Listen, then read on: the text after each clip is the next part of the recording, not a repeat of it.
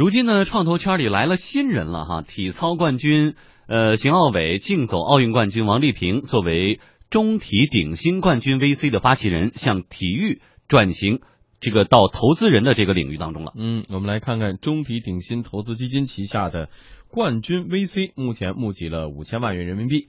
邢奥伟、王丽萍既是发起人，也是合伙人。尽管刚刚正式对外宣传不到一周的时间，王丽萍已经收到了五六个项目的商业计划书了。嗯，我这个有跑步的一个，然后还有一个是青少年的一个，还有就是体育经纪人这方面的，想做体育经济的，所以以后约了一个面谈的。那么从这两天也会在电话里也会就他的项目书会要有一些问题要跟他们咨询，像有一个跑步的那个，他那个项目就有一些很多环节就要跟他。反复去沟通他的，因为他写的就是相对可能还不是特别完善，所以你就要跟他呃一再的确认，然后才能把这个嗯项目书交到我们评委会，然后评委会再去评定。如今呢，看商业计划书约谈创业者，这跟王丽萍以前的生活可是迥然不同。在二零零五年退役以后，他读书，在大学里任教，还利用业余时间经营了一家青少年体能培训公司。随着这两年体育产业的火爆啊，王丽萍和邢奥伟呢也希望能更多的参与其中。中体鼎新投资基金，呃，卞光明找到他们的时候呢，双方是一拍即合。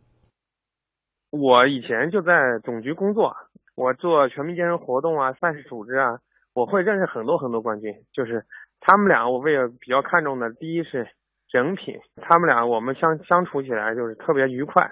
而且呢，很这个格局都很高，就是他们做一个事业不会太考虑自己个人的得失，想把这个产业做起来。第二呢，是他们自己个人呢，之前在外面都有一些小投资，做的都不错，他也有一定的这种具备投资人的潜质。所以综合这两点，我找他们一谈，我们是一拍即合。我觉得是这个时代给了我们一些机会，因为十年前或五年前我们一起来谈这个体育产业的投资，可能大家都不会感兴趣，因为现在。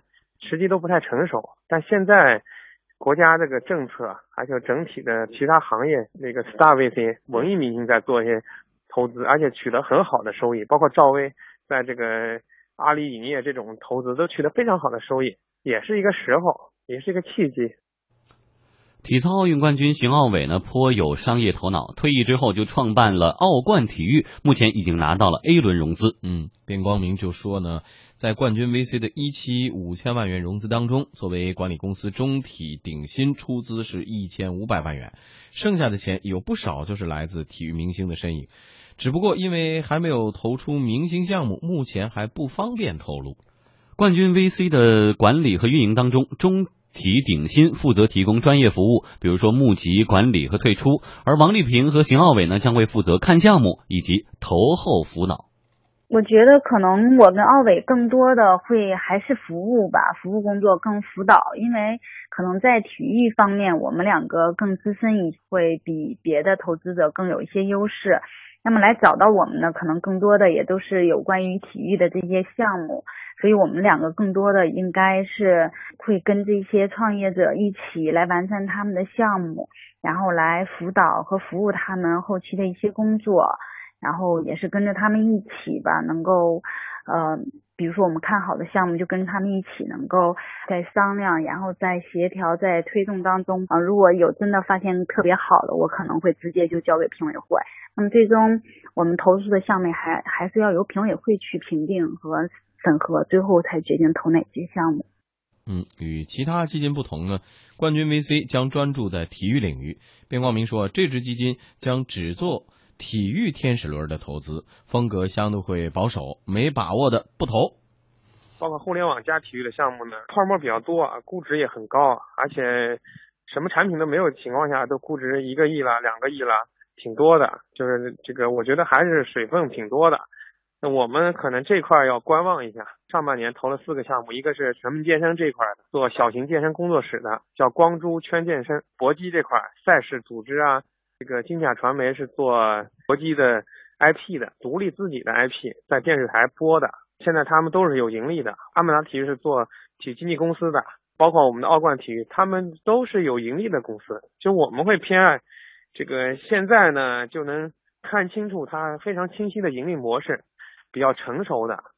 嗯，我也有一些投资人朋友哈，他们说做投资呢有两大好处，一个是纯财务投资，我要真投的项目里边有几个火了的话，无论我是倒卖啊，还是说这个占股的话，我就发了财了。第二点呢，就是我真的想在某个领域做点事儿，但是呢，我又不用像创业者那样事无巨细的去推推广啊，去促销啊，去铺市场，我就在背后给他们大把把大方向，就其实也能参与到这种项目的运运行当中。其实这两个方式都挺好。对，只是我们在想这两个奥运冠军他们到底想要什么？对，这个是是我挺关心的。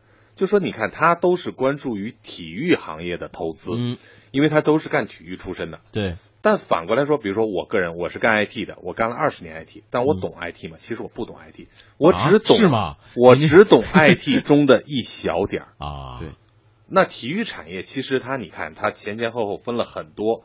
从这个赛事的这种运营，从这个专门的 IP 的这种建立，从体育教育，对吧？什么叫体？什么叫育？这是这是两回事儿。那如果这么细分的话，确实这个细分下去肯定会，他们即使是冠军，也只是他只是其中一小部分，对对吧？所以你说他是出于兴趣，还是出于财务投资？嗯，我不好说。但是我觉得，如果出于兴趣，可能会成功的概率更大一点。嗯嗯，呃，刚才我们说到这个体育，其实也可以细分很多东西哈。我查了一下资料，就他们呢以后想做的主要是两块，一块是叫体育媒体，嗯，就可能这个资讯的发布啊，平台的建立，往下能不能延伸出社群来，这是他们想发力的一个方面。而发力的另一方面就是做体育赛事，真要拿到几个特牛的 IP，回头再想想怎么靠这个挣钱，就这样的想法靠谱。这个肯定是靠谱啊！你看大公司拿大的 IP，对吧？万达拿花了六点八亿美金拿了这个铁人三项，嗯，那小公司你拿小 IP，但是小 IP 呢，这个钱也不小。对，呃，我看了他投资规模，说想这个这个一共才五千万嘛，嗯，五千万他三百万想投一个，其实他只是投天使项，天使嘛，天使轮嘛，对，所以他的这个资金规模拿一些好的。项目的 IP 可能也会比较困难，嗯，但是你拿一些一般的呢，可能又赚不到钱，这个就就是个挺挺难平衡的事情了。嗯，但是我们刚才也介绍了，这个娱乐明星发起的基金呢，好像不怎么限制这个领域，嗯，而且甚至有些我看到有些场合，他们说我们坚决不投我们做的这个影视行业，嗯，我们投其他行业。他为什么体育明星就？只能说我专注，我只专注于体育这个细分领域当中呢。哎，第一个啊，不是绝对的。你看姚明，其实他是投的方向音乐之类的，但大多数体育明星投体育，为什么？嗯，我不知道你们跟这个体育圈的人打没打过交道。嗯，你观察没观察他的眼睛？嗯，他的眼睛的那种垂直和那种执着，嗯，和我们的眼睛是完全完全不一样。专注，专注。嗯，对他的那种专注是和我们真的是不一样，而且他对于。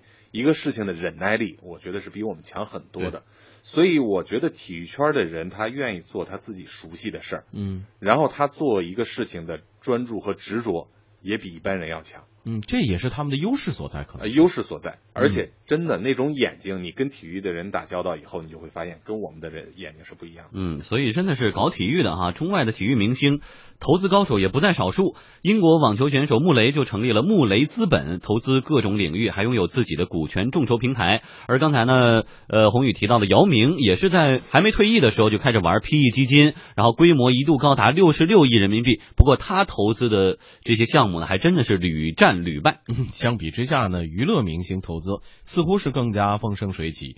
羽前组合投了数个移动互联网项目，手游、社交、可穿戴设备、在线旅游，其中还有明星项目电动平衡车啊 n i b o 嗯，这是这哥俩的投资哈。另外，我们知道黄晓明和 Angelababy 这两口子呢，也是涉足投资。宏泰基金投资合伙人吴凌伟说呢，明星加入创投圈其实是好事儿，欢迎和专业机构合作。